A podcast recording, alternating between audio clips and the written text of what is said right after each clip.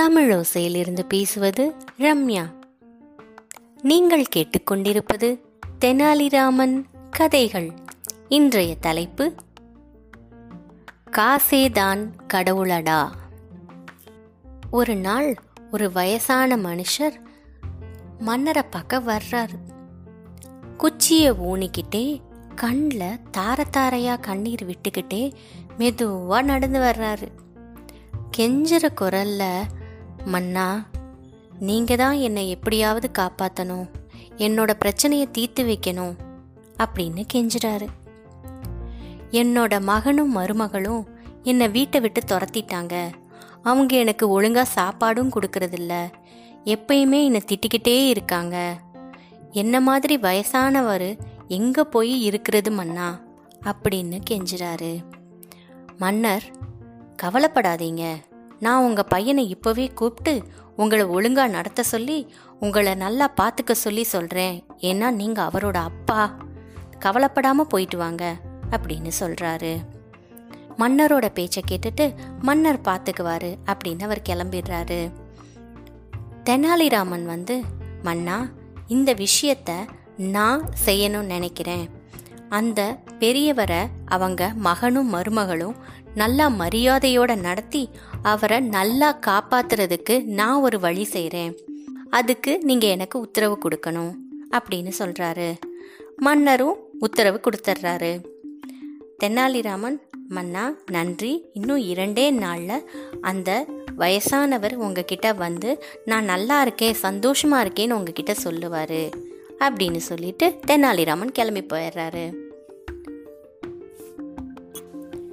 அதே நாளில் தெனாலிராமன் அந்த வயசானவரை ஒரு ரகசியமான இடத்துல சந்திக்கிறாரு. ரெண்டு நாள் கழிச்சு அரசவைக்கு வருமாறு சொல்றாரு. தெனாலிராமன் சொன்ன மாதிரியே ரெண்டு நாள் கழிச்சு வர்றாரு அந்த முதியவர். மன்னர் உங்க பொண்ணு மருமகளும் உங்களை எப்படி நடத்துறாங்க? அப்படின்னு கேட்டாரு. நான் ரொம்ப சந்தோஷமா இருக்கேன் மன்னா. என்ன நாள் பூரா அவங்க நல்லா சாப்பாடு கொடுத்து கவனிச்சுக்கிறாங்க. அறுசுவையோட சாப்பாடு மட்டும் இல்லாமல் என்னோட காலை பிடிச்சு விட்டு நான் நல்லா சுகமாக படுத்து எழுந்திருக்கிறதுக்குரிய எல்லா வசதிகளும் அவங்க செஞ்சு கொடுத்துருக்காங்க. ஓ அப்படின்னா உங்கள் பையன் இந்த அரசவையை பார்த்து பயப்படுறதுனால அவரோட நடத்தையை மாற்றிக்கிட்டாரு அப்படி தானே அப்படின்னு கேட்குறாரு இல்லைம்மண்ணா நான் இங்கே அரசவைக்கு வந்தது கூட என் பையனுக்கு தெரியாது. நான் உங்ககிட்ட முறையிட்டதும் தெரியாது. இது எல்லாமே தெனாலிராமனோட தந்திரம்தான் அப்படின்னு சொல்கிறாரு கொஞ்ச நேரம் கழித்து அரசவையில் இருக்கிற எல்லாரும் கிளம்புனதுக்கப்புறமா தெனாலியை தனியாக கூப்பிட்டு மன்னர் நீ என்ன பண்ண?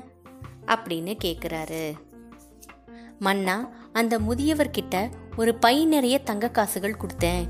அந்த தங்க காசுகளை என்னோட பிற்காலத்துக்காக நான் சேமிச்சு வச்சிருந்தேன். அவர்கிட்ட நீங்க யாரும் இல்லாதப்ப அவங்க பார்க்குற மாதிரி அந்த தங்க காசுகளை என்ன சொல்லி சொன்னேன்.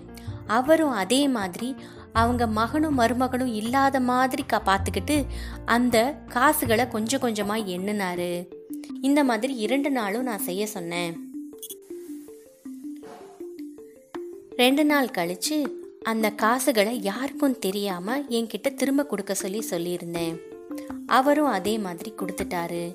இதை பார்த்த மகனும் மருமகளும் இன்னும் இவர்கிட்ட நிறைய தங்க காசுகள் இருக்கு. இது போக நிறைய சொத்தும் இருக்கு இவர்கிட்ட.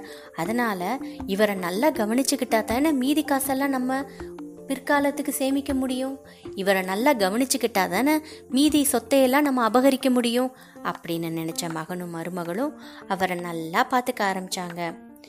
மன்னர் கேட்குறாரு அச்சிச்சோ ஒருவேளை மகனுக்கும் மருமகளுக்கும் உண்மை தெரிஞ்சிருச்சுன்னா எனக்கு தெரிஞ்சு அப்படி வாய்ப்பு இல்லை மன்னா.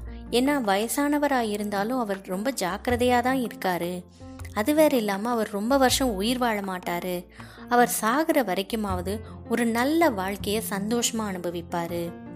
அதனால் அவர் நல்லாவே இருப்பார் மன்னா அப்படின்னு சொல்கிறாரு மன்னர் தென்னாலியை ரொம்ப பாராட்டிட்டு அவரோட புத்திசாலித்தனத்தையும் மெச்சி இந்த மாதிரி எல்லா ஏழைகளுக்கும் உதவுற குணத்தை பாராட்டி அவரை அதே மாதிரி இனிமே நடக்க சொல்றாரு.